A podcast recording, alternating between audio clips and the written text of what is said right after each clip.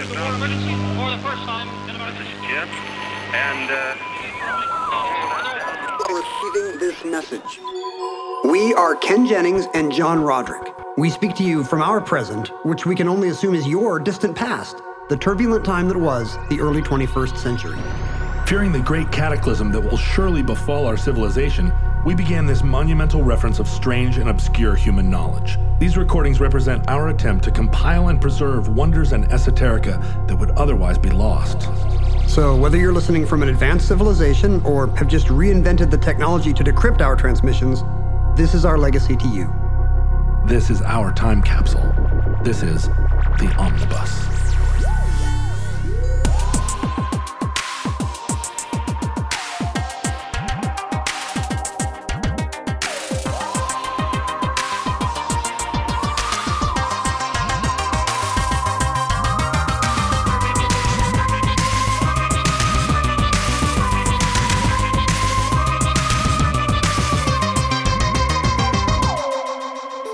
You have accessed entry 562.JB0409, certificate number 21795.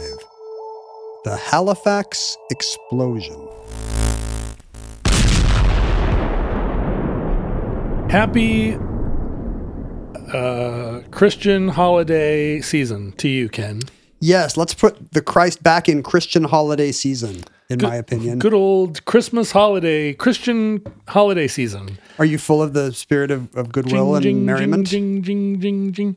I am. We had plans uh, to go to Germany this year to Mm. see the the uh, Christian holiday uh, that is best done by Germans. Oh, they've got markets for do. it. They do. They roast ch- literally roast chestnuts on open fires. They've got Tannenbaums, which they call. Christmas trees. They're They do. Christmas tree. They have uh, they have all those like weird little markets where you can buy magic tricks made out of uh, matches and They've got something where you light a candle and it makes a wooden helicopter spin, and that Love that. celebrates the birth of our Lord. love that. They have cuckoo clocks, which they have all year long, but they look great at Christmas. On Christmas, Jesus comes out. cuckoo. He's not cuckoo, he's swaddled. His fa- his famous line, cuckoo. Uh, but we didn't go to Germany because of the uh, the ongoing coronavirus issue, and also coronavirus has made us into incredibly lazy people. You seem to manage to still get up and travel with your family, and I guess we did drive across the country, but going to Germany just seemed like It's mostly just ordeal. cabin fever. Well, yeah, I mean, it is an ordeal for sure. I like how it's now the ongoing coronavirus. Yeah, ongoing coronavirus. It used to be the novel coronavirus. no, now it's the Not so novel anymore. super boring coronavirus. But I I love uh, I love Christmas overseas, as you know. Everywhere? Do you Um, love Christmas in uh, Burma? I do. Christmas in Burma is incredible. I've never That's- spent a Christmas in Burma. I have spent a Christmas in Los Angeles, and that's a terrible place to spend Christmas. It really, really is. have you been there for Christmas? but mostly because it's a terrible place to spend any day. no, that's mean. it's really weird to go to, to California at Christmas time. I don't like warm weather Christmases, honestly. Even Hawaii at Christmas is more interesting because it's like, well, there's no pretending. There's not a pine tree in this place, so we just have to we have to laugh it off. And uh, but L.A. Well, L.A. has no sense of humor. This is a Christmas story.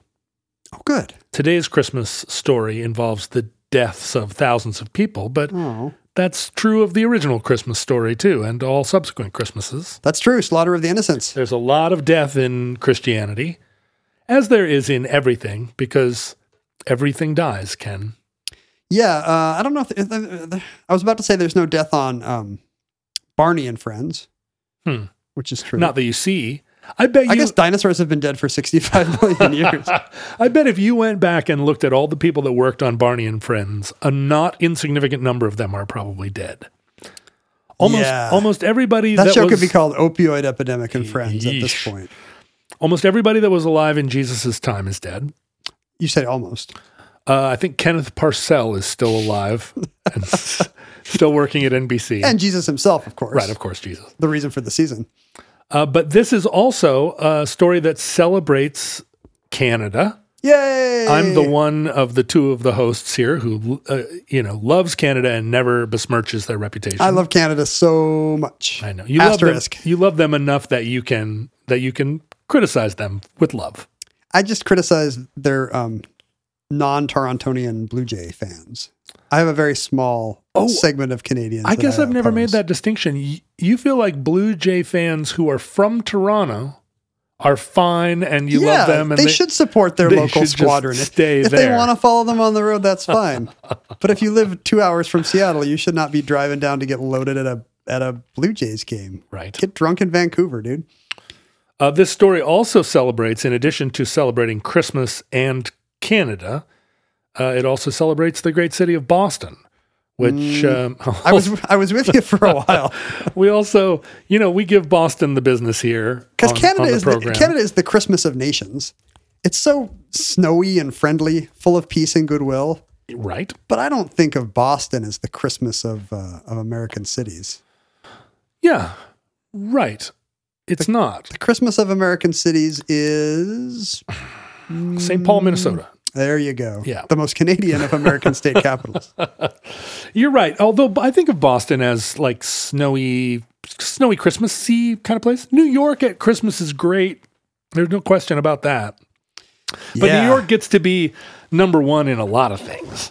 And plus, in a lot of those cities, the snow immediately becomes kind of charcoal slush. Yeah, right. Because they're still powering all of Boston with coal. Yeah, uh, at Ben Affleck's request. What? What? You've been to Germany at Christmas time. What is the best German Christmas city? I actually have not Oh, been to not Germany have- at oh. Christmas time. No, uh, it's it's my um, my wife's family Right. spent a lot of time in Europe because her She was dad born her dad was right? embassy. Something Yeah, like she's that. German born, so they have a lot of um, they have a lot of deep ancestral connection to the Christmas markets or Christkindl Marketen. I, I have no idea what they're called. You know, uh, all, all the Scandinavian big cities are great at Christmas time. yeah, they've all they all put candles in their hair They do. because it's Saint uh, Teresa's day or Yeah, something. They're all yeah, they're all worshiping those wreaths. Please don't They- send in any. Please don't make- send in any corrections of anything I'm saying. They put a they put a cross on the wall, but it's the wreath that they're really kneeling before. It's true. They love the wreath. They love the holly. They love the ivy. they do. They love the mistletoe. It all has magical uh, powers. It does. It does because The Druids knew, and now the Vikings know. God is a stag And who, he- who roams the forest. And he works through his best bushes, which include the holly and the ivy.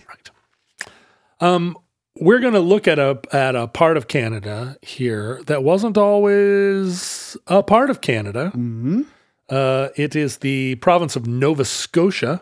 Uh, New Scotland. Right, that's right, which is an island. Does it have glens and fens and locks does. and firths? It does. It has all those things. That's why they named it after Scotland. it, it makes its own peaty. Uh, Aroma. it does have a peaty aroma. It only joined Canada in 1867. Uh, Nova Scotia. So there was already a Dominion of Canada, and then there was just British Nova Scotia sitting there it was sitting out there. I mean, it was you doing know its own thing. It was it had been tainted by all those Acadians that they had to keep chasing off of there. My guess is it was named for Scotland because it reminded early settlers of uh, of Scottish terrain, right? It does. It does not have a ton of at least in the northern part of it. It gets pretty treeless and My parents lived in a city in Utah Coastly. named Alpine, and it was exactly why. Like Swiss settlers to Utah were like, "Oh, this is the part that looks most like uh, Switzerland." I was thinking of Labrador when I said it didn't have trees. Of course, you know, the, Nova Scotia is one of those uh, islands that it's kind of like a Long Island. It is it largely, although it seems long, and when you go up it, it seems like you're going north. It really is an east-west island. Yes, And when you look at the relative latitude, Halifax is like at the same latitude. I mean, I think Seattle is further north than Halifax. Oh, really? So yeah, Seattle is at 47 degrees north. Halifax is only at 44. We're way north of Halifax. Yeah. But we think Take of it that, as Halifax. That's right. Boof. Um, we think of Halifax as being further north because, of course, it's north of anywhere in eastern United States. I was Although about, no, no, no, it's actually level with Maine. yeah, that's right. Right. So I was just I was about to be mad at them for getting um, all our social security numbers hacked, but then I remember that was Equifax. That, that was not Halifax's fault at all. mm, that's a that's a joke that your dad would make if your dad had a, the ability to make an Equifax reference. That's that that is that's the joke that's going to make you be your dad in 20 years. I was already a dad. I was already so dad. Oh, you are a dad. That's right. But yeah, you're gonna your your version of being your dad is gonna make the '60s look like the '50s. Halifax is also the home of uh, Hal Foster, the cartoonist who created Prince Valiant. And I was just reading this week about an attempt to put a statue of Hal Foster in the on the Halifax waterfront where our story will take place. Although I don't think it has actually happened because cartoonists don't make good statues. What are they? What is he going to be doing? He won't be astride a horse. No, that's right. Well, it, Maybe they'll maybe they'll put a statue of Prince Valiant instead. he's How- like the Jesus in the Thomas Jefferson Bible. He's just not really doing much. Just just he doesn't at his drawing actually table. he doesn't actually joust or do quests. He just draws someone else who does. Now, this is the rare omnibus that is, uh, we're going to be discussing something that is, it's a fairly well known event. Um, Although not as well known as you would think, given its magnitude. Yeah, I think I asked somebody the other day if they'd ever heard of the Halifax explosion. They had no idea. Maybe Canadians get it in school. Canadians, well, certainly the people of Nova Scotia know all about it, and the people of Boston also. Uh, but you're right; it's not, it's not, um, it's not as well known as, say, the World Series, but uh, but maybe more well known than the Port Arthur explosion, which actually rivals it. Um, but the Port Halifax explosion is, I think, maybe um, best known as the largest non-nuclear explosion in human history. That is to this date. I was wondering if that included the this growth of crazy conventional daisy cutter bombs or whatever they're called. It does. Still Halifax? So, um, the largest non-nuclear bomb in America's arsenal is an 11-ton bomb called the Mother of All Bombs. That's its name? The Mother of All Bombs, or Moab, Moab. for short. Yeah. And it's um the mother of all bombs is about the same size as the Chernobyl explosion. I wouldn't market it that way if I were them. It's it's probably four times bigger than the Oklahoma City federal building bomb. Again, would not brand it that not way. a great not a great marketing plan. Um, you may have seen a few years ago that video of the giant chemical plant explosion in China. yes. Um, that is a tw- that was a 20 ton explosion, so twice as big as the mother of all bombs. What about that Beirut one? Uh, so Beirut is a good example. So the so the biggest bomb that isn't a nuclear bomb Yeah. is the father of all bombs, which is a Russian bomb. Err, why do we have the Moab and they have the Foab? So we have the Moab, their Foab. we should make beautiful love. Our bombs should get together and make little baby bombs instead of war. it's a 45 tonner, so four times bigger than the mother of all bombs. Yikes. which is like this it's how it's basically the proportion of a of an elephant seal right the the or you know a To giant, well to, like a like a boy elephant seal and a girl Oh, elephant seal or a walrus or something Um, or to that guy, or Jaws from uh, Moonraker. He married a little small girl. yep yep uh, and then the Beirut blast, which I think a, a lot of people would see as the most recent of these, Just because it was on YouTube, yeah. was between three and four hundred tons. oh, so that is a biggie. Uh, That's a big That's boy. right. It's a big boy. Um, but the Halifax explosion um, was 3,000 tons. Oh, so literally an order of magnitude bigger than Beirut, which was an order of magnitude bigger than uh, China or Oklahoma City or these weapons. That's right. So it's a three kiloton explosion. Um, and it actually on the list of largest explosions, uh, the Port Chicago explosion is number three on that list. Which we have done an omnibus, right? Yeah, we did the Port Chicago explosion. It was the one in San Francisco Right, Bay. That, the Navy thing. yeah, um, and that was about two kilotons. So uh, this is even larger than that. Now, by comparison to a nuclear explosion, the Trinity test, the first you know nuclear explosion in the in the desert, was 25 kilotons. So there are much smaller n- nuclear bombs, but that gives you a sense, you know, like little. It's like it's like the land speed record changing from human to train. yeah, right, right. Okay. Um, but it still is the largest non nuclear explosion. And it was an explosion that devastated the city of Halifax, killing 2,000 people. Wow. See, this is like again kind of a 9/11 scale disaster that I think the average American at least has never heard of. Yeah, and not only did it kill 2,000 people, but it uh, it injured another 10,000 people. It destroyed 1,600 houses leveled, um, as well as 12,000 houses and buildings damaged, some significantly damaged. Um, It's like a hurricane level humanitarian crisis. it was a it was it was super gnarly and to make matters worse it happened on december 6th uh, so it was also super duper cold. And you know and Even though, halifax even though Halifax is south of Seattle, even though it's south of seattle it is on the north atlantic and so super cold and snowy. Um, the story of the explosion it was a uh, it was a shipping disaster a boat it was this is a boat party uh, and it happened in the middle of World War One. So Halifax is uh, there's a natural harbor in Halifax called Bedford Basin, and it's one of the largest and best, sort of most protected harbors in the world. Um, and it was, uh, you know, it, it had played a large role in the in the cross transatlantic shipping it's probably why Halifax exists, right? it is, and it was, and in an era when uh, shipping from the United States tried to, you know, ships tried to make the the transit across the Atlantic at its shortest point. A lot of ships from New York would go up to Halifax, fuel up, make the crossing, and ships coming the other way from Europe to the United States would land in Halifax first, fuel up, get your, you know, get your act together, get some get some fresh pajamas and then head south. So Halifax had a eh, did a booming business as a as a transit point. Did we say or imply that all of Nova Scotia is an island? Because it's not. No, it's not. All right, o- only Cape Breton Island is an island. The rest is a peninsula barely connected to New Brunswick. And you know, Nova Scotia was briefly. I mean, it was in. There was a chance of it um, being part of the United States. Nova Scotia, Last year, Nova they, they voted down. The referendum was voted down.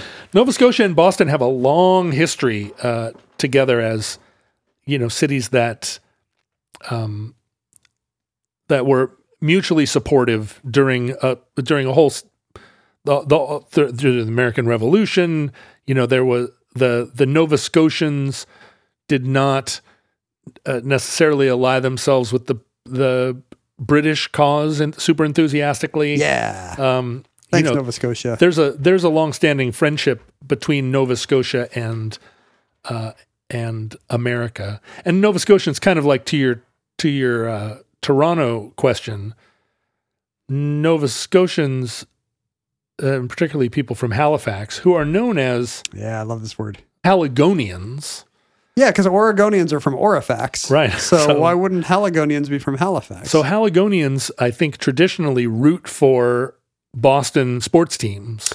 really? Yeah, there's a there's you instead know- of instead of but they don't like drive down to ruin homestands because they're not cheering for the Blue Jays. Maybe, maybe, maybe they do. But like, I think the Patriots. Anytime a Boston sports team wins a trophy or a championship, at some point they take the trophy to Halifax, and they and it sits in state for a couple of days, so all the Haligonians can come and like see the Stanley Cup or the you know. I love that, I love whatever. that Boston has an overseas territory. Yeah. Finally. Yeah, Good job. You don't even need a passport. Yeah, the two towns are like super super bro towns, and uh, and uh, when the Patriots Patriots changed their scoreboard several years ago, they took the old scoreboard up to and, and gave it to some high school in Halifax. Like it's a real They should run the T up to Halifax. I mean, I know it would be a long, long train trip. Yeah, that would. Underwater. well, and it would be through Maine. Ugh. No, no, you go, you go. Oh, you go the long way. You go across the North Atlantic. Yeah. Well, so uh, so during World War One, I, mean the the the Canadian Navy only really separated from the Royal Navy, um, really just sort of uh, a few years prior, and the Royal Navy. It was a long and gradual. It was long and gradual. Independence and there was a lot. Of, I think the conservative position in Canada was that we didn't need. They didn't need their own navy. They could rely on the Royal Navy, and I think it was really British Columbia uh, that was saying, "Well, the Royal Navy isn't really over here very much. In the in the North Pacific. we have a lot of islands and smugglers and other stuff. We would kind of we need our own we need our own navy." But the and it was a it was the liberal position, I guess, politically that Canada should have its own navy, and the Royal Navy uh, aided the formation of the Canadian Navy by giving the Canadians their most used up, absolutely thrashed, and and just rotting old ships. We're not going to give you anything you could shoot at us with. and then they charged them for it. Uh, like, oh, and and that, and that's actually true. Like, they gave the Canadian Navy a few ships, and then they said, but you can't go to sea. Like the Canadian Navy was like, great, we're going to go down to to Haiti. We're going to do a tour of the Caribbean, and the Royal Navy was like, no, no, no, no, no. That's kind of our thing. No, no, no, no, no, no. So they had to work that. Well, it out. worked. To this day, the Canadian Navy and the British Navy have never come to. There's never been a single sea battle between the two. Yeah, I suppose that's right. Maybe maybe a couple friendly fire incidences around uh, around the Falkland Islands.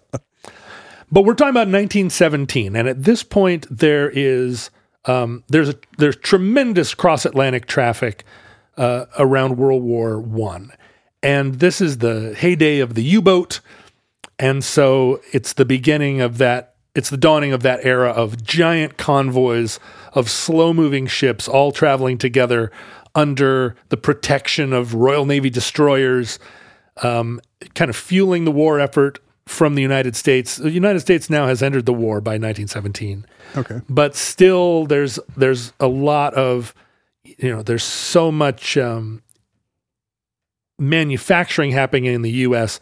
in particular explosives and oil and uh, we're supplying the armies of France and and uh, the United Kingdom. And so some of that stuff goes via Nova Scotia instead of across directly, or? All of it because because again it's the it's the it's the shortest distance. Hmm. And in order to avoid exposure to U-boats there was a kind of like let's all consolidate inside Halifax harbor. Let's get our convoy together and the Halifax harbor was protected by anti-U-boat nets strung across the mouth of the harbor I didn't know U-boats were stopped by nets. they were. So you could you could uh, you could string a net across any kind of shallow opening, and it keeps the U-boats out there. Out there, like do they get do they get tangled in it like flypaper? Yeah. Or, or are they just like ah we can't get through that badminton net, sir? no, they get they get tangled in it. And I think some of them have mines attached to them, so so it keeps them from doing that thing that. Uh, that a U-boat would do, which is actually come in the harbor and sink a bunch of ships like right there. Not if not if Tyrion Lannister is on duty in, in Halifax or whatever. um, it's been zero episodes since we made a Game of Thrones reference. Reset the counter. hey, John, have you ever discovered that you were still paying for a service that had renewed automatically or a free trial you thought you had canceled? Oh, this drives me absolutely crazy. It's not. Uh, it's not just that I uh, have. It's that I that I'm terrified that I'm paying for things that I don't remember. I call these things eels um, because I associate them with the idea of like a remora, right? A, a little Just sucking onto the yeah. the keel of your ship. yeah, a fish that just grabs on and holds on, and they're uh, they're tiny, but if you have fifty of them on you, they're going to bleed you dry. And you won't notice because each little bite will be so small. No, I hate it. And I look at my bank accounts and I try to figure out like, am I, is there some mystery thing that renews once a year that I don't know about? Some, some old magazine subscription or some Netflix account that I set up a long time ago that some ex girlfriend is, that I'm still paying for? I, it's the stuff of nightmares, Ken. I just discovered looking at a credit card bill, I happened to see that we had been paid to signed up for some service we never ever used. What was it? I'm not going to say because they have they have advertised on many a podcast. Oh, okay. but somehow they accidentally got signed up. uh, Like we accidentally got signed up for them, and the free trial went. And I have a recommendation for you. Like these companies do this on purpose. They want you to forget to renew. That's Sure. that's the scam that gets their subscriber base to grow. But if you don't want to let greedy corporations pocket your money, I recommend you download Truebill True Bill. to take care of all your subscriptions. T R U Truebill. E B I L L, True Bill. Yeah, it's a new app that helps you identify and stop paying for the subscriptions you don't need, that you don't want, or that you signed up and then forgot about. You know, magazines used to do this thing where they would send you the re- renew subscription thing, but only halfway through your subscription. Right. So you're like, oh, is it time to renew for Time Magazine? And then pretty soon you realize you've got 15 years worth of subscription paid for. We used to think that was the trickiest thing a corporation would ever do, But who knew? but that- it got worse. Yeah, they could just attach an eel to you forever. So, so, Truebill users find that they sa- save about seven hundred and twenty dollars a year. oh wow, um, because they just they take the the difficult, the intentionally difficult cancellation process and turn it into a one click or one tap thing. And they've got a concierge service that you know just takes care of all of the nightmare part of this. oh that's cool. Two million users who have saved over a hundred million dollars total. Wow. I mean, I I believe it. I feel like I know so many people that just sort of they they wantonly subscribe to things. They have one of everything, but a lot of the, a lot of these things you forget even exist. It's not that you forget you signed up for them. You don't even remember what Yeah, they were. and it's not that you're like, oh, am I still getting enough use out of this subscription? Like you literally right. Are paying five ten dollars a month and no idea. So what do what do we do to to sign up for Truebill? Don't fall for these subscription scams, John. Start canceling today at truebill.com slash omnibus. Go right now to truebill.com slash omnibus. You could literally save thousands of dollars a year. That's truebill.com slash omnibus. On this particular day in December, uh, Halifax Harbor and Bedford Basin were crammed with ships, ships from all over. And uh, among those ships, there was a Norwegian freighter that was being used as a, a- a sort of a Red Cross humanitarian ship. It had Belgian relief painted on the side of the ship. It had the words Belgian relief Belgian or it relief. had the concept of Belgian relief painted on it. you know A Belgian big, relief. a big, it's a big Thomas Hart Benton mural. it's an antacid actually. uh, no, it was it was like basically saying hospital ship, Yeah. except it was making this. It was transiting between the United States, where it would collect a bunch of supplies for for the Belgians who um, had Germans all around them, but Beleaguered Belgians. yeah, they were beleaguered. It was very it was very muddy. You know what you don't want in a war seasons. is to be beleaguered. It's You got, certainly it's got to be the worst thing. Well, you know, you're a Belgian. You're sitting there. The Germans come by. Rawr! You're like ah, and then then they're passed for the most part, unless you live in right on the border. But your, your heart's still going pitter pat. yeah, and then they're over there, and they're presumably eating all the sheeps and pigs and scavenging for you know they've taken all your silverware. And somebody says, Monsieur, how do you how do you feel? Monsieur, I, and you say, I am beleaguered. Yeah. I am so beleaguered. sacre bleu. Or if you're in the north of Belgium, you go. Ack.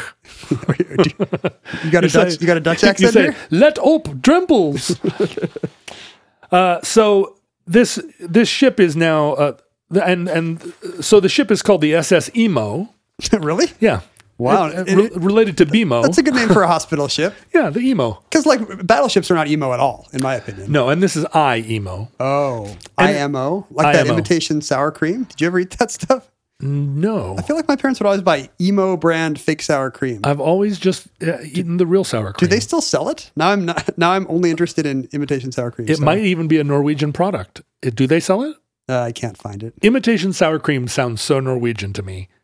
I, the rise of Emo Philips and then emo music probably killed emo as a As a cream. brand. Please, if you know anything about the corporate history of emo fake sour cream, let us know. But back to sorry, back to your hospital ship. So the Imo is not actually a hospital ship. It's just taking supplies to Belgium. It's flying under the Norwegian flag.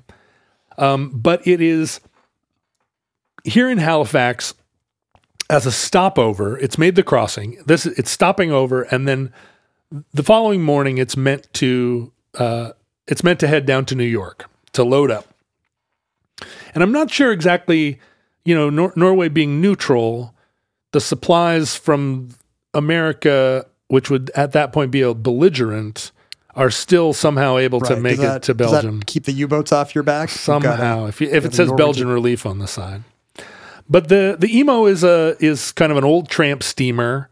Um, almost all of the ships in our story were were built in the late 19th century. The Imo was built in 1889, and it's uh, kind of an old fashioned steamship. Um, it had one propeller, like a right turning propeller. The ship was long and thin. It was four, over 400 feet long, but only 45 feet wide. And because the because it was sailing empty, you know, it just had ballast to keep it from tipping over. But it was riding really high in the water, so high in the water that the the propeller was kind of half exposed and the rudder was half out of the water. This, this was supposed to be a known thing with these ships that, Yeah, that when they're empty, that's what's going to happen. Yeah, they just kind of turn into like um like a skateboard on a on an ice rink. uh not really and and you know, they didn't fill it with ballast because of course there's nothing in Belgium at the time. What are you going to fill it with? You know, moss? French fries? Yeah, they probably the Germans ate all the French fries. Um, so the boat's riding real high, and it came into Halifax Harbor and was actually scheduled to leave on December fifth, but it couldn't get out in time. It didn't, you know, it didn't get fueled up fast enough, Is, and that's the crucial coincidence. and they closed the submarine fence. Um, so it was kind of trapped until the next day. I'm sure history would have been very different if that ship had gotten If out. that ship had this is the gotten out. equivalent of Mark Wahlberg missing his flight. That's exactly it. Um, on the other side of the submarine fence, a ship coming from New York and destined for France, laden with explosives, gets to the harbor too late. They, cl- they close it up at night. They close it up at night. It's like a castle. Yeah. Gets there too late to get through the fence.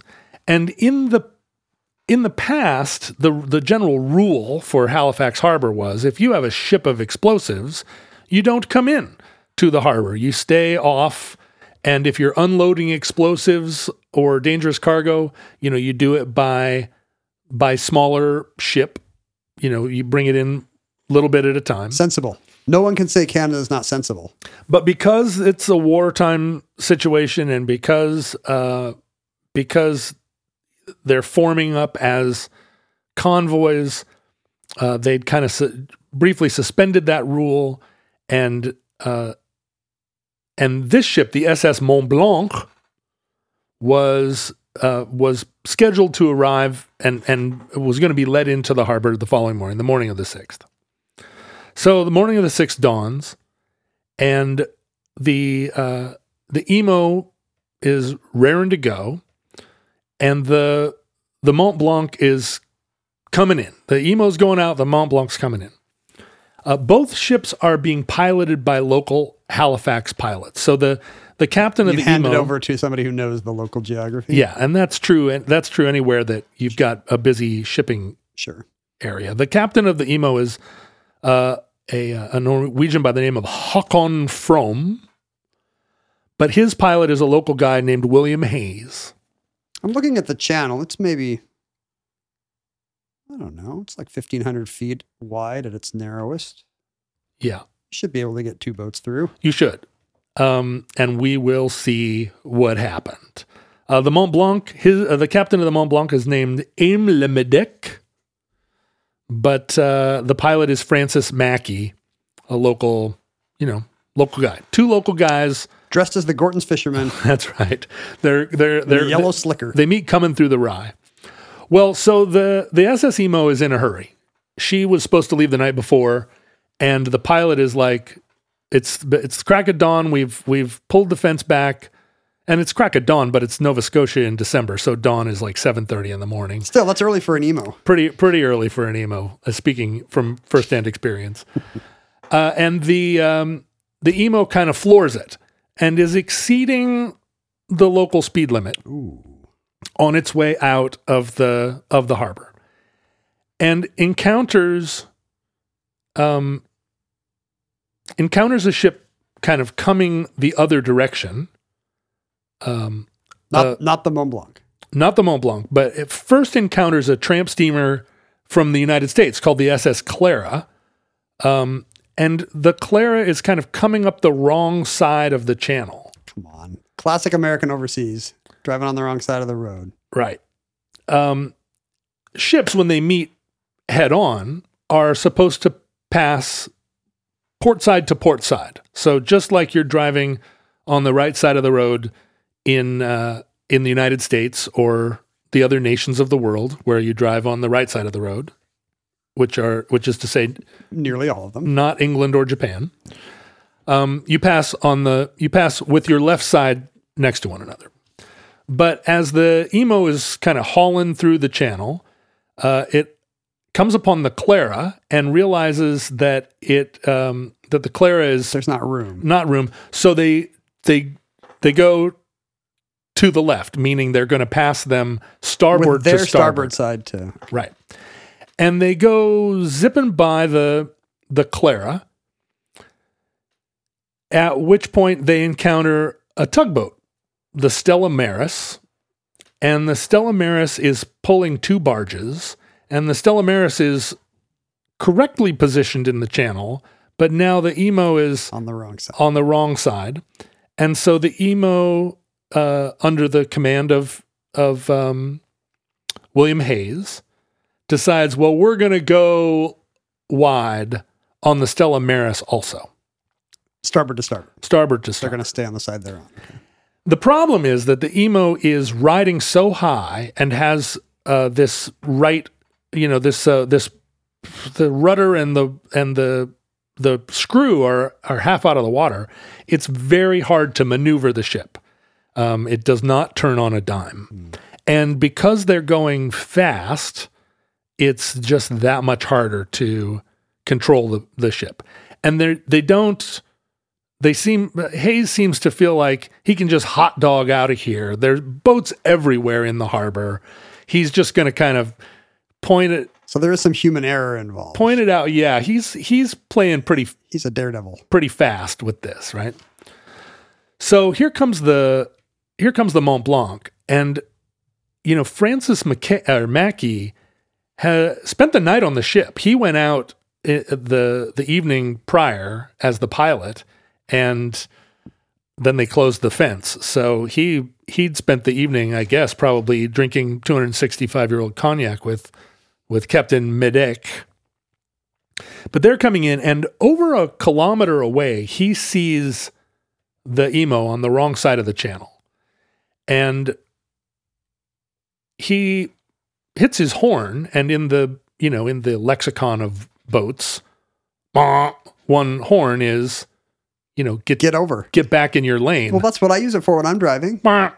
Same same code. Yeah, and Still your works. your your all electric car has that exact horn, right? That's right. Um, but in reply, the Imo replies with two horns, uh, uh, which is to say, we're not going to change course. We're Well. we're coming at you, and it's it's an expression of like we can't we can't change course. Really, we're moving too fast. Um, the Stella Maris pulling its two barges, kind of, you know, pulls a pulls like a maneuver, but you know, and manages to avoid a collision. But now the Imo is pushed way out and is super duper in the wrong lane. The the uh, the Mont Blanc hits it the horn again. The Imo re- replies bomb bomb, and so the so Francis Mackey cuts the engines. Right. That's that's what you should. And at this point, the Imo cuts its engines, but they are on a collision course. Oh. And they're both now moving kind of without without power, just sort of like you know, like here we go. Well, the Imo has no way of knowing that the Mont Blanc has on board 200 tons of TNT, 10 tons of gun cotton, which is a uh, an explosive form of explosive. Is this for military use? This is all heading to Europe for the war. all for shells and cannons. Um, and then 2,300 tons of, a, of an explosive called Explosive D. Explosive D has about 100 names. It's called Lyddite. It's called picric acid, I guess is, the, uh, is its, um, you know, sort of chemical composition. the difference is you can't drop a fire new mixtape as the name pic- picric acid. Picric but, but you could as explosive D. Explosive D. It's also called dunnite. Um, and it is a highly volatile explosive. Is it still used? I guess I've never heard of explosive so D. all this stuff is used in um, in shells and bombs. I mean, a lot of it is is uh, and this is something I kind of didn't know until doing this research. A lot of those explosive cannon shells, the uh, the explosive mixture is actually poured in as a liquid, and then solidifies and like TNT goes into those shells as a liquid. One of the things that like Jello. yeah.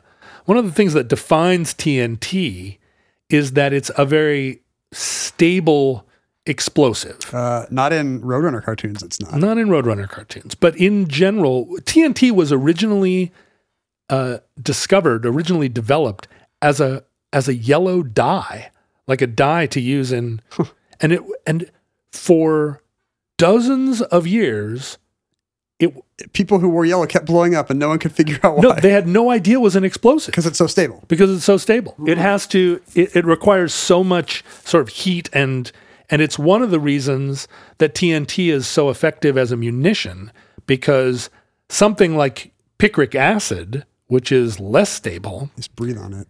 well, and it has a tendency if you shoot a if you shoot a shell at something, the shell explodes the first time it encounters any, you know, it explodes on the outside of the tank, it explodes on the outside of the bunker. Mm-hmm.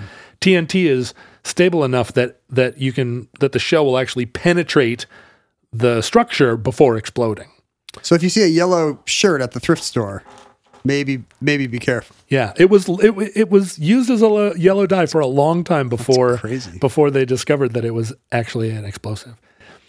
But then to add to the um, to the roadrunneriness of the of the SS Mont Blanc, on the deck of the ship were barrels and barrels and barrels of benzol or benzole, which is a kind of Unless it's Mexican food, unless it's like a Mexican stew. benzol Benzol. Uh, and benzol is a is a combination of benzene and toluene. It's a it's a kind of a jet fuel or a like a it's a refined sort of gasoline high octane fuel, Great. Just what you want. and it's up there on the deck.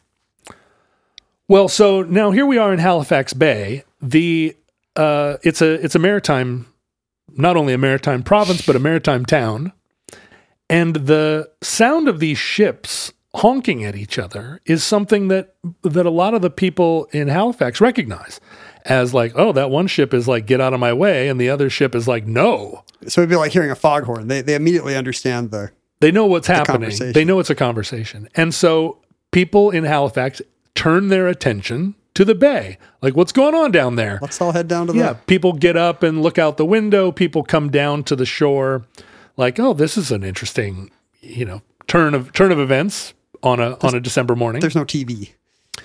So the ships are now headed to one to, toward one another, and and somewhere at the last minute, Francis Mackey, um, That's the incoming ship, the Mont Blanc. that's the Mont Blanc, says he's going to swing across the bow of the the Imo in order to try and avoid a, a head-on collision, get across and you know and pass on the other side, like slip past. Mm-hmm. He succeeds in the maneuver, and the two ships get next to each other, side by side, parallel, very close to one another. At which point, the Imo sounds her horn three times, meaning I'm going in reverse. I'm going to reverse engine. Why would the Imo do that? Just to try to stay as stable as possible, as stationary as possible while they're getting past at close quarters. Yeah, or you know, or if if it looks like they're inches apart, you know, I'm going to put it in reverse and kind of get hmm. away. Unfortunately, the the way that the that the screw on the Imo turns, it's a right hand screw, and reversing course causes the boat to yaw. And at the kind of last minute, It's it's twisting. It's- It's, it's- one end of it is twisting. Either the bow or the stern is twisting toward the Mont Blanc. That's right. It's got a it's got what's called transverse thrust and it twists itself into the Mont Blanc. Now at this point they're hardly moving. All They're- they had to do was not. All they had to do was nothing, and it would have been fine. all they had to do was stop speeding through Halifax Harbor and stop like going, you know, passing everybody in the oncoming You're lane. such a dad. if you hadn't been horsing around in the first place, That's right. All they had to do was get fueled up the night before and get the heck out of Dodge. But they were horsing around. They bump into each other at one knot. You know, it's just a just a bonk. But it's enough of a bonk that the barrels of benzol, a few of them tip over on the deck. They tip over and they smash on the deck, and benzol starts uh, washing over the side of the ship down into the holds. The ship is now covered with the deck of, of the of the uh, Mont Blanc is now covered with benzol, This is dripping like- down the This side. This is like a Rube Goldberg it's crazy. disaster. It pours down the now benzol is like soaking the side of the ship all the way down to the water. And then in the reversing, so now they've bumped, now the Imo starts to reverse and it the two holes dragging against each other spark Friction. and the benzol catches on fire. And the ship, you know, the side of the ship erupts in benzol flames. Well, everybody on shore in Halifax and all of its environs. Now, Halifax is a city that is made up of several smaller cities Richmond, Dartmouth. Um, there's like a, it's like a municipality You're very conversant. yeah, that goes in well. the suburbs of I, Halifax. lo- I love Halifax. It's one of the great cities. I keep thinking Halifax is about the size of Anchorage. I keep feeling like maybe Halifax is where I'm destined to live, but I've looked into real estate prices there and it's not cheap to live in Halifax. You want it to be. You want to be like, oh, I'm living in Halifax. That's because Sloan makes it sound so good when they sing about it. That's right. It's the, all that's the, the, main fans. thing. It's Sloanaganda. Yeah, five million Sloan fans can't be wrong. Or in this case, 50,000 Sloan fans can't be wrong. Ken, do you ever order out? I do. You know, in the old days, you had to call a restaurant and say, hello, do you have a delivery driver? Will you bring me my pizza or Chinese food? Uh, yeah, there's nothing that made the pandemic easier, and famously, the pandemic was such an easy time, Uh-huh. than the plethora of takeout and delivery options for those of us who were being deprived of our beloved neighborhood restaurants. And it kept a lot of good places alive, honestly, that It did. would That- not have survived lockdown otherwise. That was the thing that seemed most uh, compelling about it to me as I shamelessly called up, uh, or or rather called up on an app, a food delivery service, was that some of these restaurants wouldn't have survived without it. I'm just thinking back to some of the delicious meals I had recently, thanks to Postmates delivery. I had, there's a Chicago style pizza place in our neighborhood, which is maybe more Detroit style. If it's got a big wall of cheese, what awful Midwestern city is that? I'm going to call that Detroit style. You know, Uh, I'm a I'm a uh, I'm a big fan of deep dish pizza. Me too. Yeah. It's not it's not really pizza, but it's something better. Well, you know, I'm not going to get into that. Is it or isn't pizza? Uh, there's a sandwich place near me that serves um, like a Thanksgiving turkey and stuffing and cranberry sandwich Mhm. that I really like. Uh, And and how do you differentiate Postmates from the other uh, delivery services? Like, what what is it that sets it apart? they do more than restaurant food. Like they'll deliver, you know, if you need a, a cold remedy from a drugstore, Oh, they'll stop at 7-Eleven for if you need a phone charger from a box store, I mean, you can order just about anything. And the app Oh. tells you, hey, it just appeared on your porch. oh, that's cool. Your pocket will go, and it'll say you have a Detroit style pizza and cold remedy and a phone charger. See the uh, the the problem around here is often uh, not that we just want dinner, but we also want ice cream, and ice cream is a tough thing to deliver. But Postmates does it. Not for Postmates. Just download Postmates on iOS or Android, and you'll find your favorite food, the thing you're craving right now, the shopping thing you don't want to rush out and get. Diet Dr Pepper, It will appear at your house on demand. your mother's fudge. Uh, my mother's fudge? Yeah, does your mom make fudge? Is this an, some kind of obscure insult? My mom makes fudge, and it's really the best thing. For a limited time, John, I've got some good news for you, Yeah. and especially to our listeners. Yes. They're giving our listeners a little something. If you're a new Postmates customer, you will get 50% off your first five orders. Say what? Five orders? Your first five orders of $50 or more. All you have to do is use code OMNIBUS. Whoa. This is like free money. You almost can't afford not to use Postmates. Code OMNIBUS will get you 50% off your first five orders of $50 or more. Insane. You could save up to $100 per order. Just download the Postmates app or sign up online. It's super easy. Crazy. That's 50% off your first five orders on the Postmates app if you add the promo code Omnibus?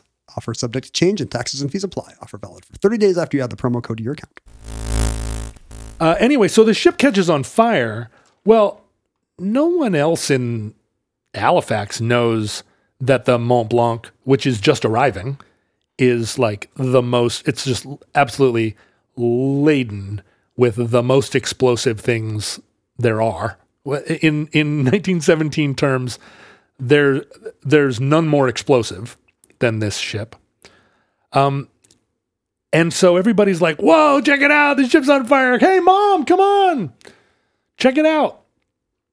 In the harbor right next to it, um, the uh, the Stella Maris, who the tugboat. the tugboat, watching this all go down, realizes that they're, you know, the closest boat to respond, and they turn their fire hose on and start trying to fire hose the the ship.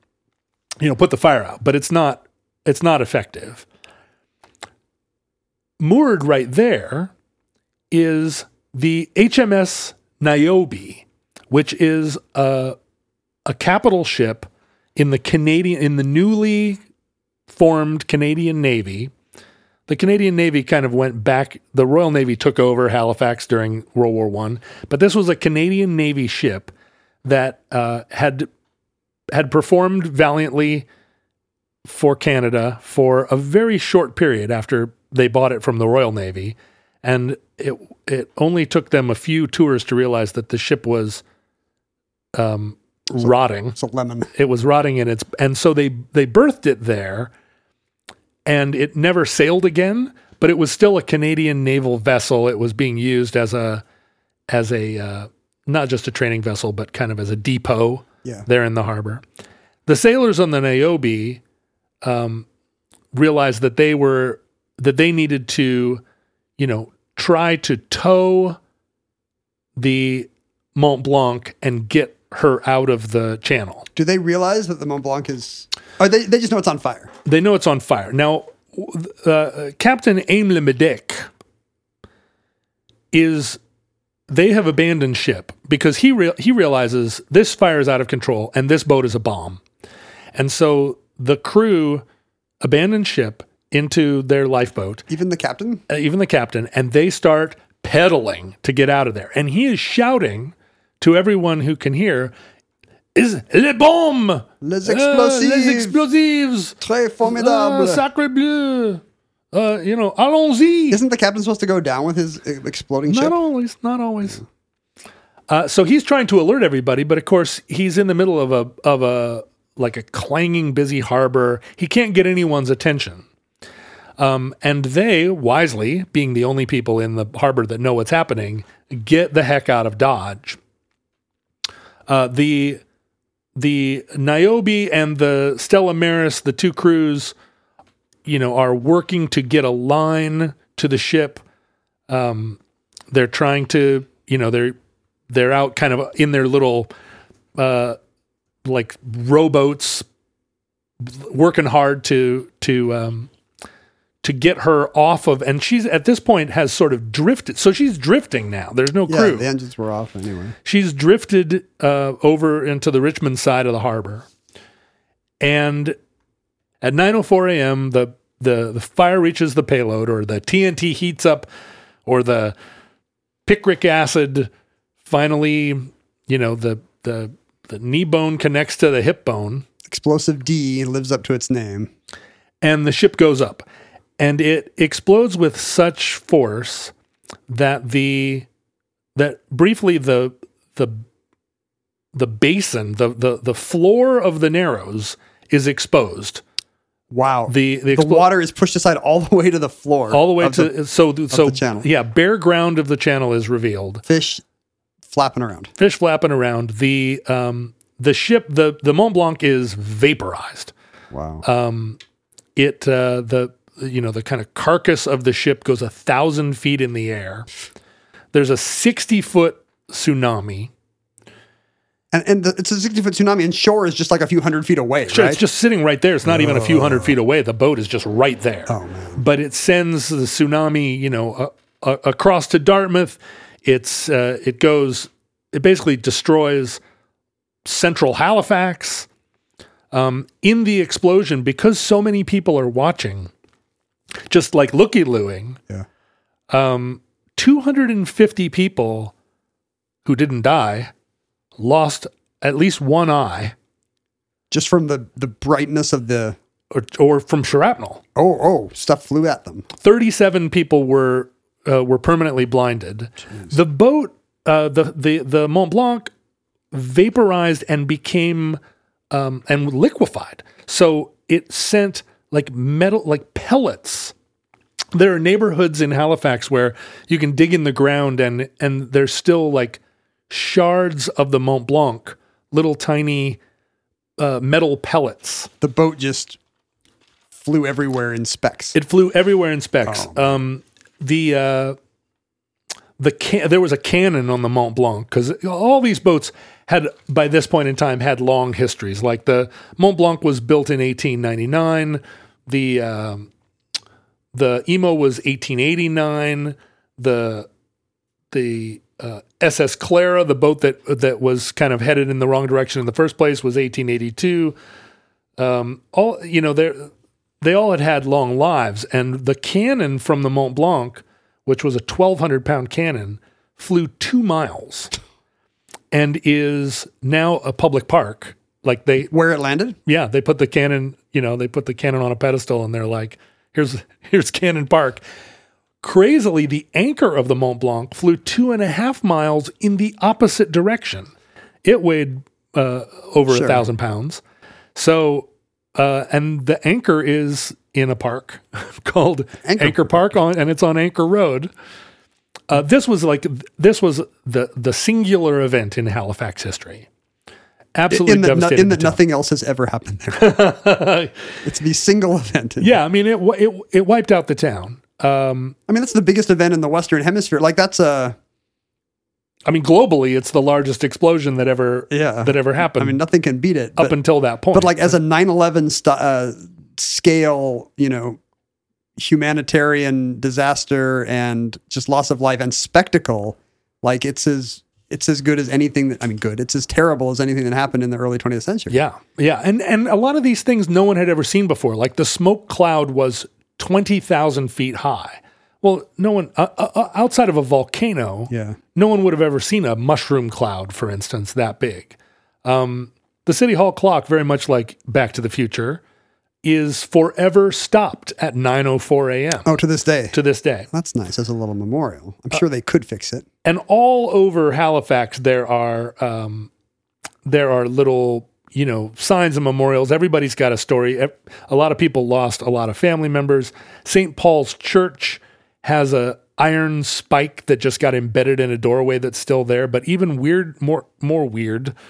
Uh, upstairs, there's a there's a stained glass window that supposedly you can see the shadow of the profile of a church deacon who was Was, like standing there, like standing there and got not it's not like Hiroshima he didn't get vaporized but he got he got died and his shadow is still on the window I mean, that's the same at Hiroshima. I think just the the, the people blo- the people that were standing on the street blocked some of the whatever the bleaching effect of the of the flash. of the flash right of course immediately there was oh and, uh, and strangely and this is this is the amazing thing no one from the crew of the Mont Blanc died except for one soldier who was uh, who was pierced by some flying shrapnel They got far enough away. they got far enough away and they were fine I wonder if being at sea level was better. Like I wonder if stuff went up. a lot of people died uh, on both the um, the Stella Maris and the Niobe. What about the Clara that caused the whole thing?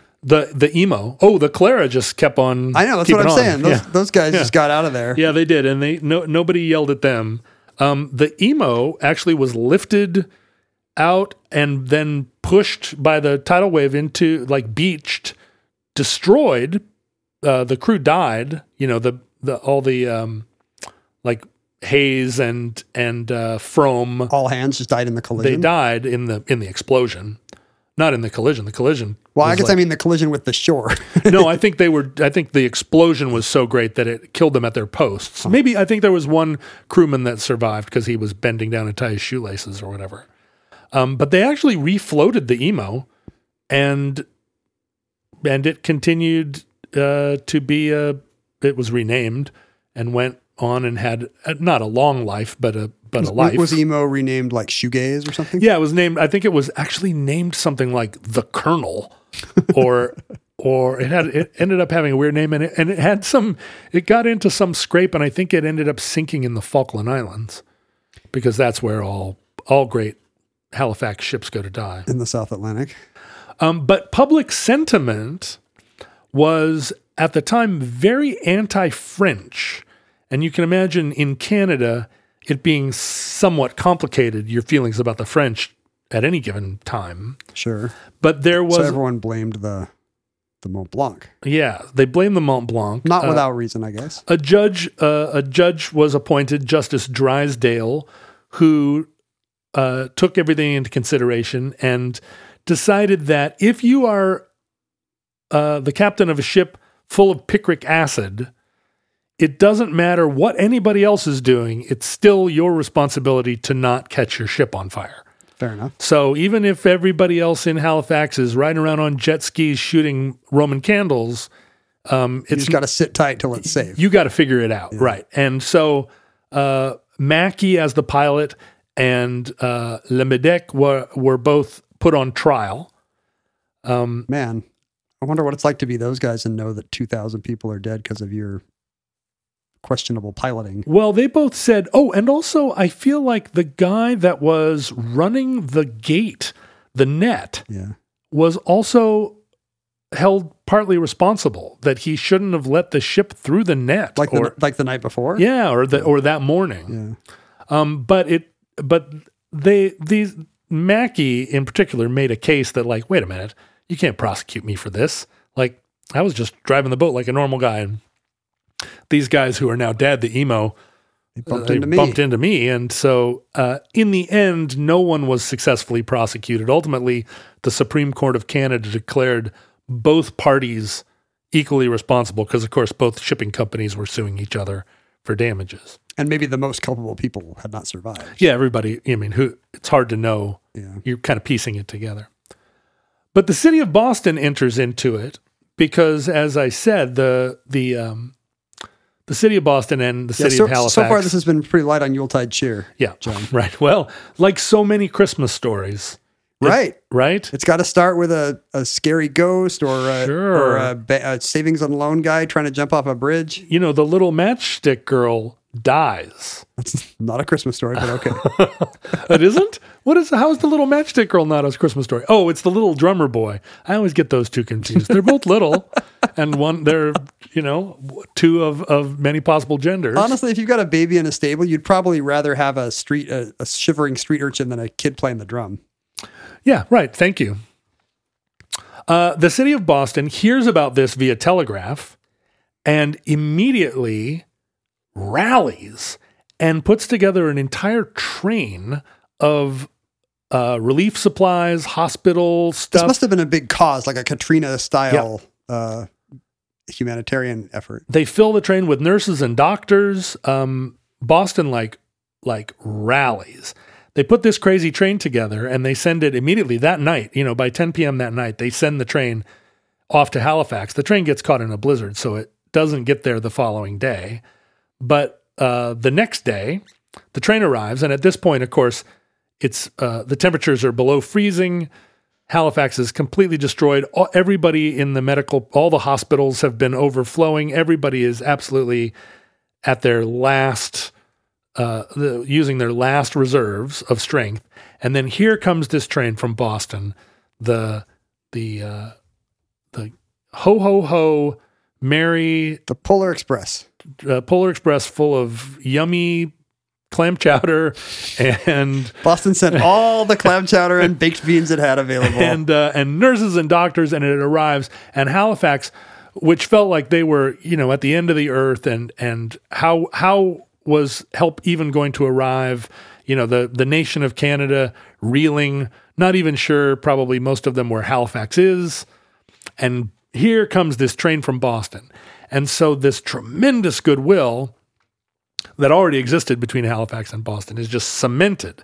And the following year, at Christmas time, the city of Halifax sends a giant Christmas tree via, you know, like this beautiful sort of big spruce. They send it down to Boston as a as a thank you gift. How do you think you do that? You load it on the back of a truck? Yeah, you put it on a train.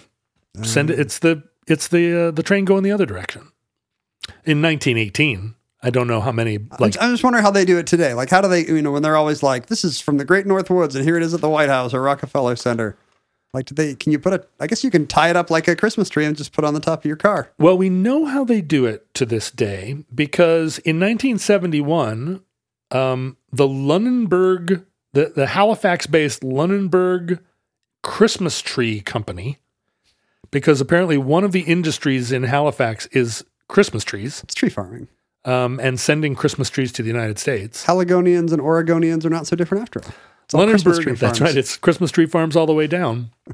Lunenburg says, "Hey, why don't we, rev- uh, you know, like resurrect this tradition, and we'll send Boston a Christmas tree from Halifax or from Nova Scotia, you know, as a as a thank you and and to cement the goodwill between our great cities." When is this? 71? 1971. Okay, so it's been, it's been over 50 years since the disaster, but Um, and they send the train down. So there's, or, or they send the tree down. There's a train that runs between Boston and Halifax.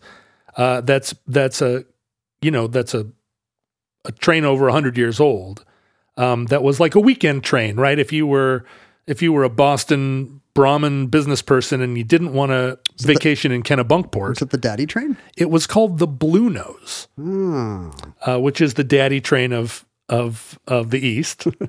and so this Blue Nose route, um, although I don't think it anymore carries passengers, it's still the Blue Nose still makes this transit as a freight train between the two cities because Halifax and Halifax is this incredible shipping, uh, a, a- an incredible port, a diverse port, and so a lot of the the stuff that's coming into Boston goes into Halifax and then comes via the Blue Nose.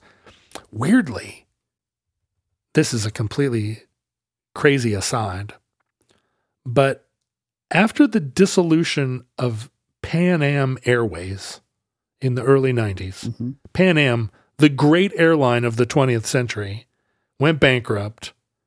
The Pan Am name got sold at some auction as they were tearing apart the the you know this incredible like the at the time that Pan Am went out of business, it was like the second most recognized trademark in the world after Coca-Cola. and they just sold the name. They sold the name to some regional airline that flew from Provincetown to to uh, Grand Bahama. That airline went out of uh, went bankrupt. They sold the name to an even more regional airline that went from Amarillo to to Fort Worth. That thing went bankrupt. They sold the name a couple of more times, and ultimately, the the name and logo of Pan Am Airways was purchased by the Guilford Transportation Industries Corporation, which ran the Blue Nose freight train from Halifax to Boston. Wait, do they use it? Is the is the And they- Pan Am airline logo on this tr- freight train? And they changed the name. Guilford was like, well, what should we do? Keep Guilford Transportation or change our name to Pan Am?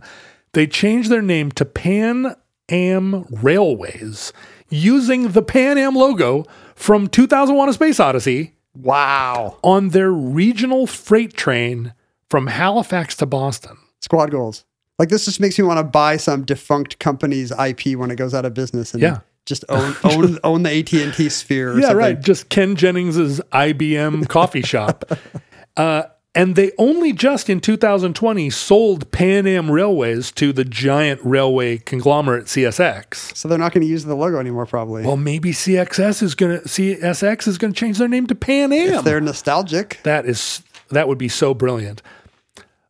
Anyway, starting in 1971, this then became a tradition between the two cities, and ever since then, every year in the fall, some resident of Nova Scotia either comes forward and volunteers because the thing is you can't just pick a, a tree out of a forest right a christmas tree has to be a tree that kind of stands apart because you want it to be symmetrical you want the tree to be big and tall and Right. Round. And this is one of these enormous Christmas trees for some public space on Boston Commons or whatever. so they they erect it in boston commons it's generally supposed to be 40 or 50 feet tall 12 to 16 meters for our international listeners That's bigger than my Christmas tree. It's smaller than the Rockefeller Center tree by about half, but Boston is smaller than New York by more than half. And Canada's smaller than the United States by well more than half. yeah, population wise. Yeah. Um, so every year, uh, there's there are actually people whose job it is throughout the year to wander around Nova Scotia and look at trees in people's yards and or farms and going you know ring the doorbell like hey have you ever thought about donating your tree to the halifax boston These are not cultivated Christmas trees. This is just a, a nice evergreen on somebody's back acreage. Yeah, and people and uh, and apparently within Nova Scotia culture and Halifax city culture, um, it's considered a great honor to I would think so. donate your big tree to give the city of Boston its its annual tree. to give the city of Boston for their help in the in the Halifax explosion. I do think it's a bummer that they get cut down. Like I wish there was A some way for them to just send it with the root ball. root, root it, yeah, Yeah. uproot it and I mean, take it know. down. I mean, I guess it means you got a new giant evergreen in the on Boston Common every year. It's probably not sustainable. Yeah, it does feel. What was the what, the one in Rockefeller Center where they uh, they they had erected it already in Rockefeller Center, and then they realized there was an owl living in it Oh, I remember that it that it made the whole journey and was still just up there like ooh. this is the plot of a Chip and Dale cartoon. ooh. I mean, it does feel like a children's book. Owly the owl in the big city. So to this day, the Halifax explosion is remembered every Christmas. I guess. Yes. So uh, our listeners, uh, the futurelings of the present, who are living in either Halifax or Boston, and the journey that the train makes on on the Blue Nose that, that the tree makes is actually a thing where children, school children in Halifax, line up to watch the the tree leave, and school children in Boston line up to see it arrive. This is all very hands across the sea. This is why there has not been a war between Massachusetts and Nova Scotia That's right. ever since that time. There's still it still is possible that there uh, could be a war between Massachusetts and Newfoundland, uh, but uh, only futurelings will know. They better start sending us trees. And that concludes the Halifax explosion, entry 562.jb0409, certificate number 21795, in the omnibus.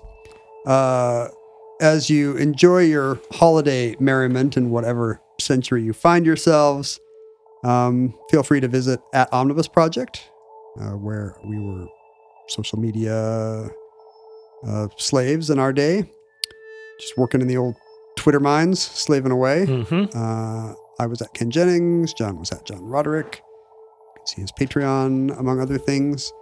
You could email us at the omnibus project at gmail.com with your with your downtime over the holidays.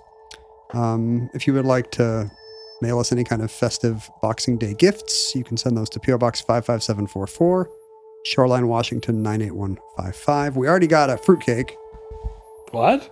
uh, recently. You remember the fruitcake? Oh, sure, sure, sure.